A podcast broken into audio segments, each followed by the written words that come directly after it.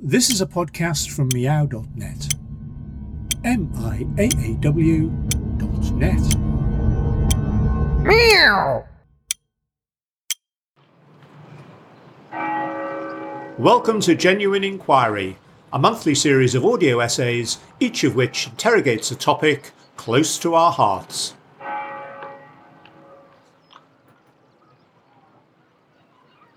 Hello, and welcome to another episode of uh, Genuine Inquiry. I'm here again with Ken Worpole, and we're going to continue a conversation we had a couple of months ago.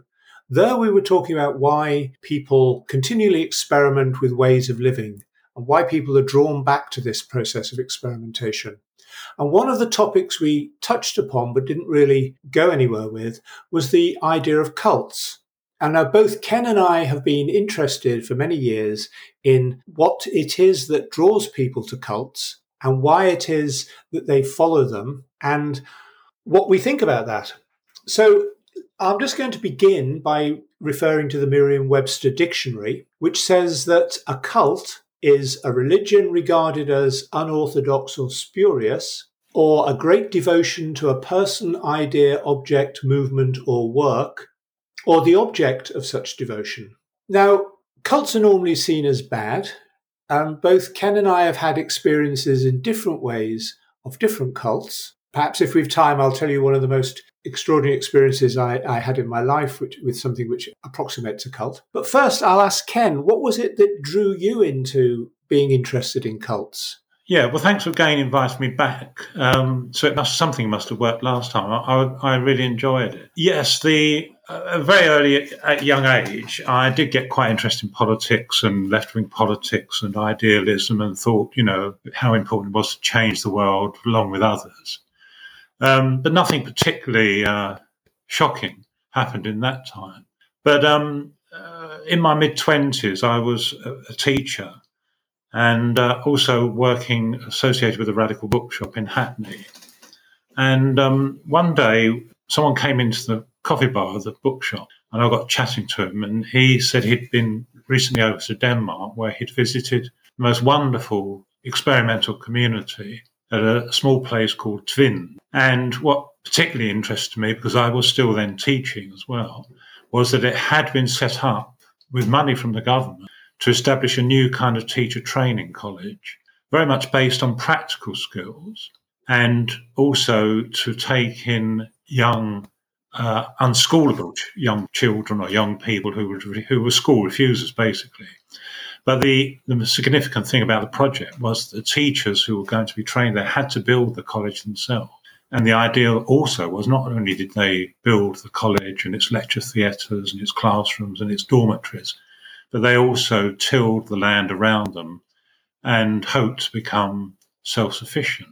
And at the center of this uh, very ambitious project, the Tvind, uh, it's called the Necessary College actually, was the building of a windmill, uh, which, as we know from Orwell, kind of has a certain symbolic connotations. And he said, you know, would would we? They, they sometimes come over, came over to England and toured around and talked to people about other, talked with other people who were doing interesting things. And he thought they would be very interested in this radical bookshop I was working at at the time. And I said, fine, yeah. And, um, and then one day, this large, very old Danish coach drew up outside the bookshop. And they all came in and we had some nice discussions. And it was, um, you know, about 25 young people, 10 adults, uh, just talking about the environment, politics, uh, living for each other. And then after they got went back to Denmark, I got an invitation um, saying they, they would love to have a group of us come over to spend a week with them, carrying on the discussion. Uh, and the only qualification they made was that I should uh, try to bring a representative of typical uh, so-called Hackney people. Uh, and we went over in a minibus, and there were a couple of home helps, um, domestic cleaners, taxi driver, swimming pool attendant, uh, two school students, um, a couple of teachers. I think there were 10 or 11 of us in all. And we went over in the minibus uh, and drove through the night when we got to the other side into Denmark and eventually arrived at this, you know, rather flat and fairly empty landscape with this large construction site going on. But the dormitories were already there, and some of the lecture rooms were there, uh, and it all looked fantastically wonderful. And, and they were very friendly, and we were made extremely welcome.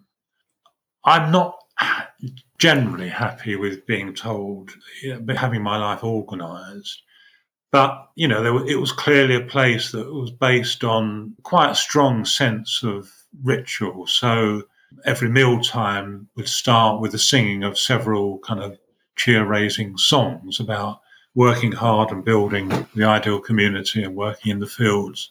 It was all very jolly. Uh, and then someone would say, you know, there would be a bit of a discussion, then we would eat, and then it was back to work again. But because our group was very mixed, um, and in fact, I recently did go in touch with one of them, gone over there. This was, by the way, it was 1975. It's a long time ago. And I said, well, did it, why did it, didn't it quite, not quite work? He said, well, the people in Hackney are kind of generally fairly anar- anarchic and uh, routine and organisation doesn't go down too well. And what happened was that um, the second day we were there and we went to various classes and discussion groups. And again, there was, you know, piano lessons guitar sing- singing classes, working in the fields. And then mid-afternoon, we knew that supper was 6.30. I said to the person who was basically I was kind of linked with, I was semi-regarded as the leader of our group. I said, well, you know, we're all very keen to see a bit more of Denmark. We'd like to kind of walk into the village and um, have a drink and maybe just yeah, chat to a few people. And immediately a kind of chill entered the room, and I was told quite simply that that would be unacceptable because they regarded the people of the village as kind of hostile to them uh, and people who lived corrupt, bad lives. And this would be kind of um, bad faith on our part to try and befriend them. And that really disturbed me. Lots of things happened in the rest of the week. It was clear also that there was a guru or a small group of people, it was called the teachers group, about whom there, were, there was much discussion. Um, and I kept trying to ask to meet them, or we would like to see them, meet them. But we were always told they were too busy. And the other thing I think that made me alarmed was that we were split up. No, no, we were all put in a dormitory with one other, you know, resident there. Um, and if, there was one married couple, a taxi driver and his wife, and they were split up.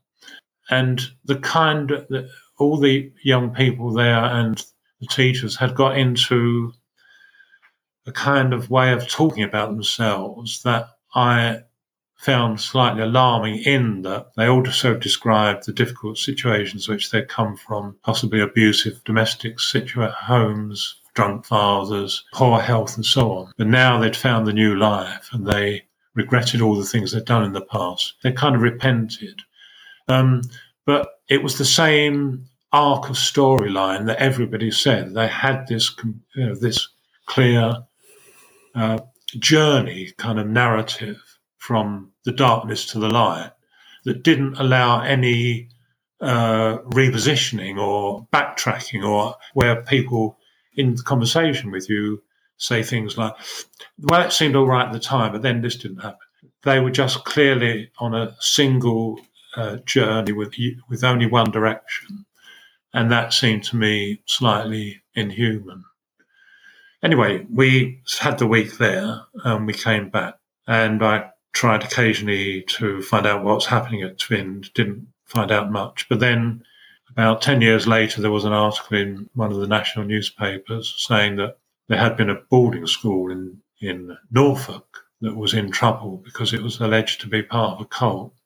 And I found out that it was being run by Tvind. And the journalist who'd done this then began to describe a, an international network of so called progressive education projects that were slightly cultish, but also were generating quite a large amounts of money, and nobody was sure where the money was going to. And eventually, I found out that actually the, the Danish government had really been tried to get hold of this money, and, and the group who founded Tvind had exiled themselves to South America, where they were not able to be extradited. But I will end this now. But the interesting thing was that although this, to me, sad and unhappy story had happened, when I looked at Tvind five years ago, got in touch with people there, funny enough, the windmill had been built. It was a very successful, uh, self sufficient community. So the idea had not been wrong, but the motivations that some of those had. That raises a, a, a, lot of interesting questions. Can I just ask you some of them while they're still in my mind? Yeah. Um, firstly, when you contacted them five years ago, were they still hostile to the local villagers, or had the village and the group had twinned somehow achieved an accommodation? I wasn't able to establish that level of contact. I just um, checked with them that you know how many people were there, and it was a completely completely different organisation. But the fact is that all the the kind of the landscape was there, the farm fields were there, all the buildings were there, the windmill was there generating electricity. Uh, and I was and basically I just got a you know email sort of back saying no, you know we're doing very well. Um, and I don't think one was kind of allowed to ask questions. It would have been uh, impolite to ask, go back to the the more disturbing elements of their origins 30, 40 years before. So the people who are there now then are not people who were founding members. sub- no, not at all. So it's become, I don't know, normalized or, or, It's become normalized, and I suppose, I suspect, and I that it could well have been a bit like companies that are about to go bust when uh, the bankers put in uh, a new management team or something like that. I think the Danish government had quite a lot of money invested in it in because they were paying quite large fees for the disturbed young people to be there. Um, and they were paying fees for the teacher training courses and so on. So there was quite a lot of government money going into it. And I guess that at some point, when the founders decamped uh, to South America, that the government had put in put in some new kind of structure. But but but since all the infrastructure was there, and it seemed to be working, indeed it was working. Um, I suppose it, it's kind of it has happened before in other things where a new team can make something a success of something that wasn't there before. Although it sounds that this is slightly slightly more interesting than that because it sounds like it was a success the whole time on one level, whilst having a, a, a sort of hidden underbelly that was doing something different. Yes. Now this does raise um, an interesting thing. I'm, I have become very interested in cults. I've known several friends or people of my age, which is now quite old, who had children who have lost, basically lost their children to religious cults. And I've seen how terrible and painful that has been. So I, I'm interested in it because I think I'm always worried about the ambivalence, the overlap between utopianism and the dark side of utopianism which can become very self destructive. So uh, I did a small book about this for the Swedenborg Society. And in researching that, I came across a very good Home Office report in 1989, uh, published in Britain, commissioned by the government, who were then very worried about young people joining religious cults and being alienated from their families. It was written by a woman called Eileen Barker, a sociologist. Um, and it was very it was very even handed. And at one point, she did say that many many people escape from cults and actually have learned an awful lot. That haven't they haven't been fatally damaged by them. So there's clearly something else can go on in cults, particularly those based around physical manual labor and music making or arts or spirituality that can help a lot of people. Um, it's just that sometimes you need to find out, you know, whether it's gone over the edge to that situation where there are some people within that organization or cult who are there for much more ambivalent motives. Right. I was telling you before we started recording about my experience with Osho who I've always admired in some ways for his complete openness about the fact that he was taking money off people. I knew somebody when I was at university who persuaded her parents, she came from a wealthy background, and persuaded her parents to give her all their inheritance right now.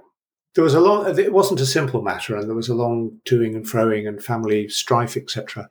But in the end, her parents did give her uh, all her inheritance and said, that's it.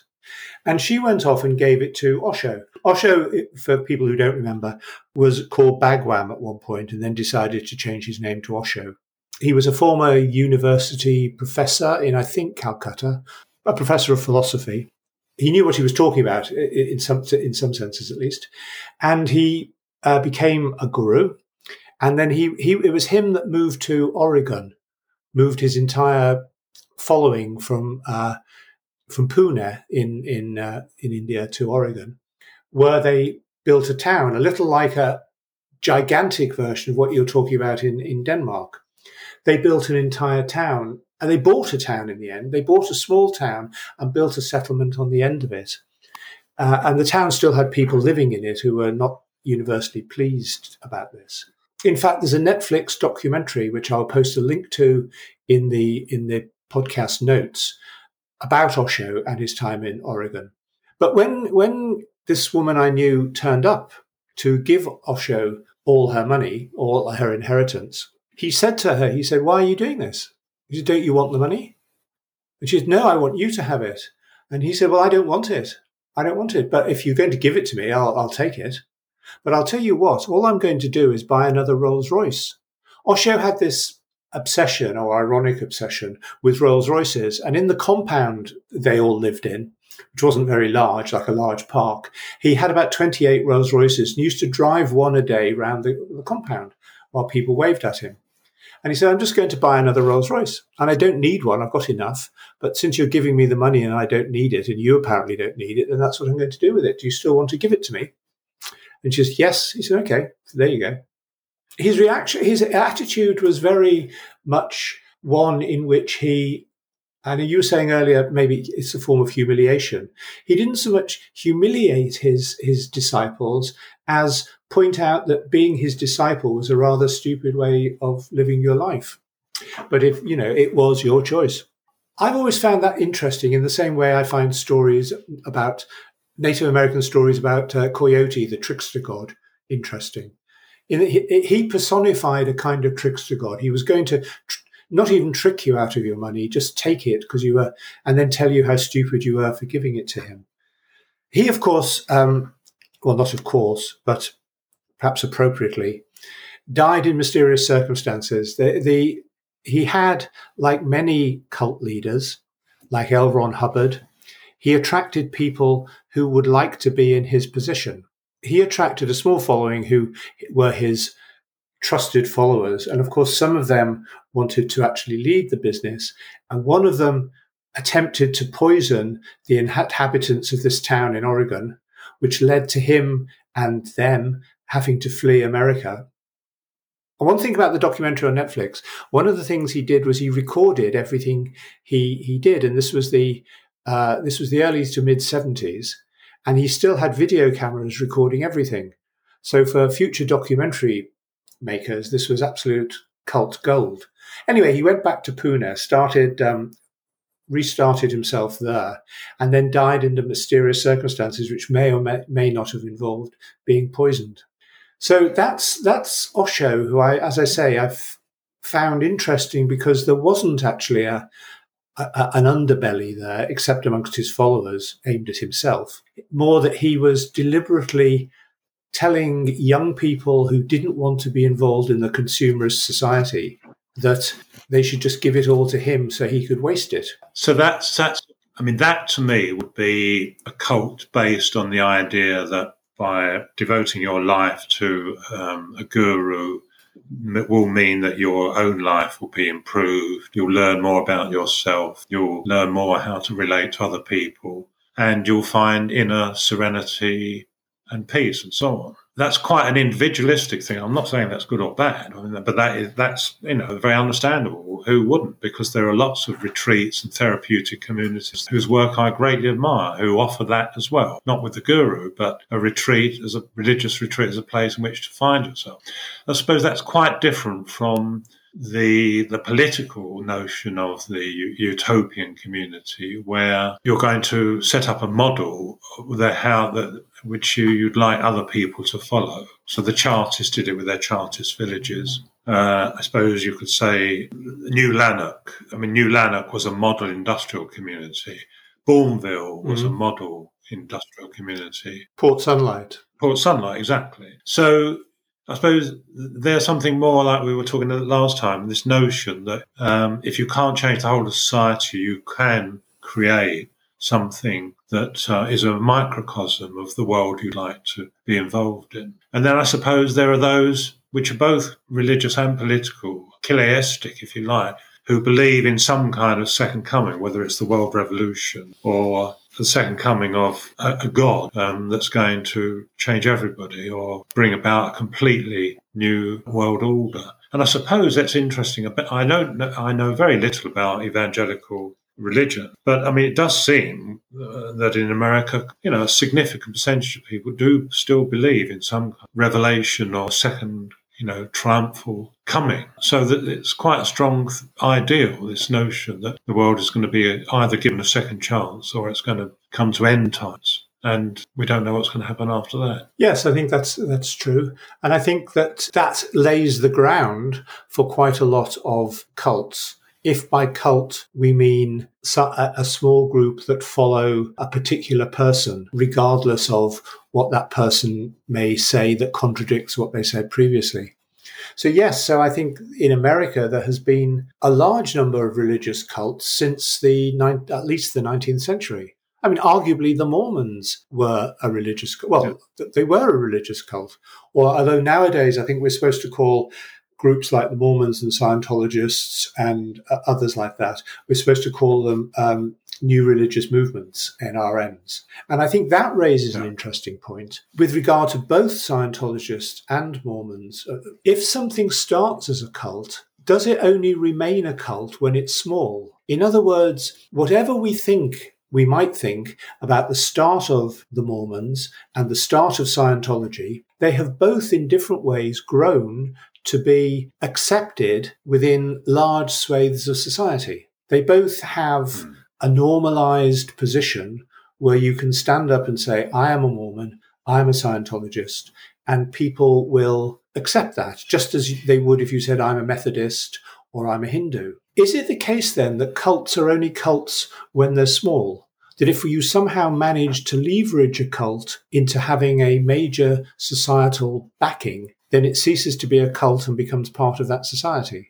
I think that's partly true, but I think it, a lot comes back, in my personal experience, really to the degree to which someone joining an organisation like that is required to or feels obliged to cut themselves off from their previous familial and uh, friendship ties because that is clearly very socially destructive. And if it happened on too large a scale, could be, you know, seriously socially disruptive, which is in a way a bit what like what is happening now in the division, and it, uh, not just in America but elsewhere, into warring tribes rather than simple traditional political affiliations. Um, they're becoming much more. It's not a case of this is what I believe. It's a case of this is what I believe, and I'm going to make sure that people who believe like you don't get a chance to um, enact. But are they are those connected to cult leaders? Is it the case that um, whatever belief we're talking about here, that it, it's tied into a, a leader? Jordan Peterson would deny he leads anything, I think, but we might say Jordan Peterson leads a hmm. particular mm form of thinking. Uh, Steve Bannon would probably agree he leads something and would, might even insist he leads something. But that might not be strictly speaking true. So, are we, if we're defining these as moves from uh, political affiliations to warring tribes. That's disquieting, but we might just say that's the zeitgeist. There's a move towards individualism, but they would become a cult, would they not, if they had a, a cult leader? We could argue that Donald Trump is a cult leader, except he would fall, fall foul of what I just said. He's leading a large political organization that has been normalized for 200 years. So it'd be difficult to, I think, to claim Donald Trump was a cult leader, whatever one felt about him. Or am I missing the point? No, I think that that's very interesting. I mean, one would have to say in the 16th century, for example, in in, in Britain and mainland Europe, I mean, the, the rift between Protestants and Catholics got so extreme it led to hundreds of thousands of deaths. And at which point you would have to say that that religion, that set of religious beliefs, has become socially destructive. Well, it's not the sort of thing one would normally expect from a religion which is that its principal thing is to kill anybody who doesn't believe in it. But one wouldn't say, I don't, I don't think at least one would say that Martin Luther was a cult leader, nor would one say that um, Henry VIII was a cult leader in his determination to establish the Church of England. No, no, I, I'd agree with that. But, but on the other hand, one might say that some small religious cult found on the in the northwest of Finland was a cult. Or one might say that something like the Radio Church of God in the 1930s and 40s in, in America, which prophesied the end of the world and had Herbert W. Armstrong as its leader. One might say that one could make a case for that being a cult that stood, or at least a, a, at least a rather nasty sect. Yes, it's interesting to we. I mean, we should discuss the difference between a cult and a sect. I mean, to me, I mean, what has been interesting is the the way in which Protestantism itself then subdivided into Methodism, uh, Anglicanism, uh, and then various um, further subdivisions, uh, endless subdivisions in the 19th century. I mean, when I grew up in Essex, we had our own religion. Uh, there was a a, a, Christian sect called the Peculiar People. That um, they had 57 churches in Essex, the county I come from. But they they they they define themselves against uh, their own religion. They're they're on on some kind of small doctrinal differences. So a sect, in a way, a kind of schism or a, a breakaway to try and find a new way of interpreting, but a, still a shared origin, which is Christianity. I would agree with this, Ken. I think the difference between a cult and a sect, I think at least a useful difference, I think, goes back to what you alluded to earlier, where a cult wants you to withdraw from the world, whereas a sect wants you to believe something different from the world whilst continuing to operate in it. The Worldwide Church of God, which I talked about earlier as the Radio Church of God, people will remember that certainly in England and America. It had a magazine called The Plain Truth that it used to hand out free yeah. at, at railway stations. And they, they very definitely believe that everybody who called themselves a Christian wasn't, except for them and they had very severe doctrinal differences. And they definitely believed in the end times, and they had charismatic leader Herbert W. Armstrong, and then the more famous and rather doomed Garner Ted Armstrong, who successfully got excommunicated from his own church.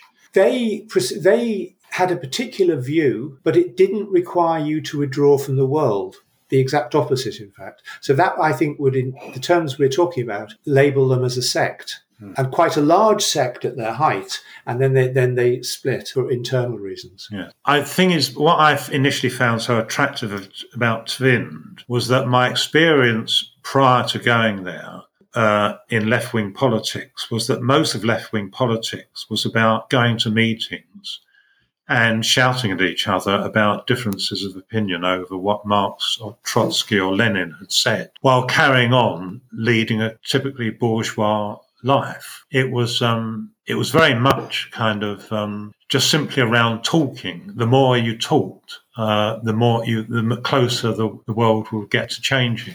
I remember there's a very great, uh, a very a friend of George Orwell, Jack Common, a, a Newcastle railwayman who turned into a novelist. He said, socialism will not be built book by book. He was very much a practical man. and uh, he was very involved in a, a, a, Christian community I've recently been studying. So Whitefind was so attractive to me, and in a way still is, was that they were they weren't just talking; they were getting down to the nitty gritty of what is it like to um, try and break up traditional roles about who does the cooking, who does the bricklaying, who plays the music, and so on. So all that was tremendously interesting, and it still is. And I suppose I'm amazed how few whenever, because I do a lot of writing about architecture and town planning, but when I've read dozens, dozens of books on town planning in Europe in the 20th century, but the, the number of kind of practical experiments, not necessarily even successful ones, that they all carry on referring to is, is in, in single figures, you know. There's the Paimio Sanatorium in Finland Alvar Aalto. In Britain, we've got the Peckham Health Centre and we've got the Finsbury Health Centre. Up in Edinburgh, we had the Tower project belonging to Patrick Geddes. We've got some new towns, uh, arguably, as well. But the, the numbers of interesting, innovative community experiments or live work experience is still remarkably thin. And yet the amount of talk and writing about how things could be different is remarkably thick uh, in more ways than one. yes, I, I, wouldn't disagree with you there, Ken.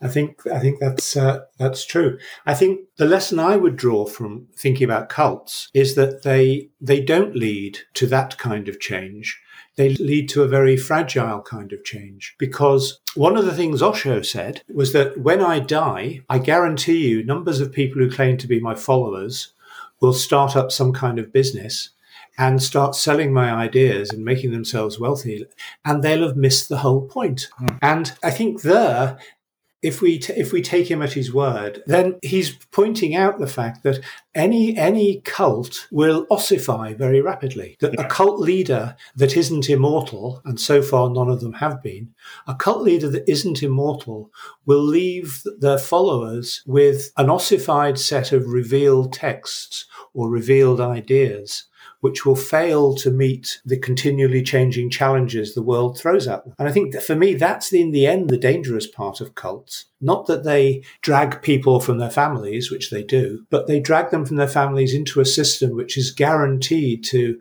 ossify and eventually collapse. Yeah. And I mean, and unlike sort of more practical um, forms of belief, which are about helping others, kind of going out into the world and doing good, they have they have changed. No, they've changed very few people outside their own kind of world. Uh, they've had no impact, mm. as it were, which I think in origin is what a lot of cults started out believing that they were going to make the world a better place. But the means and their instruments they used always seemed almost determined to turn inwards uh, and start build and as you say ossifying solidifying. I mean mm. in the home office report on um, religious cults in the, they, they said well sorry eileen barker said there were five really things you should look out for. The first one was geographical separation. Groups that go up into the mountains or to some dis, you know some isolated island somewhere where they can't be kind of part of the world society. Secondly, uh, that they cut off links to, you know, the surrounding area or people with it and include ask people to cut off links from their families. Then the kind of the idea that the only the, th- the only reality is the world they live in, that what is going on outside their particular religious or spiritual uh, world is actually not real. They're, they have the only reality. And then, of course, then you get the, the rise of the leader and the leader cult.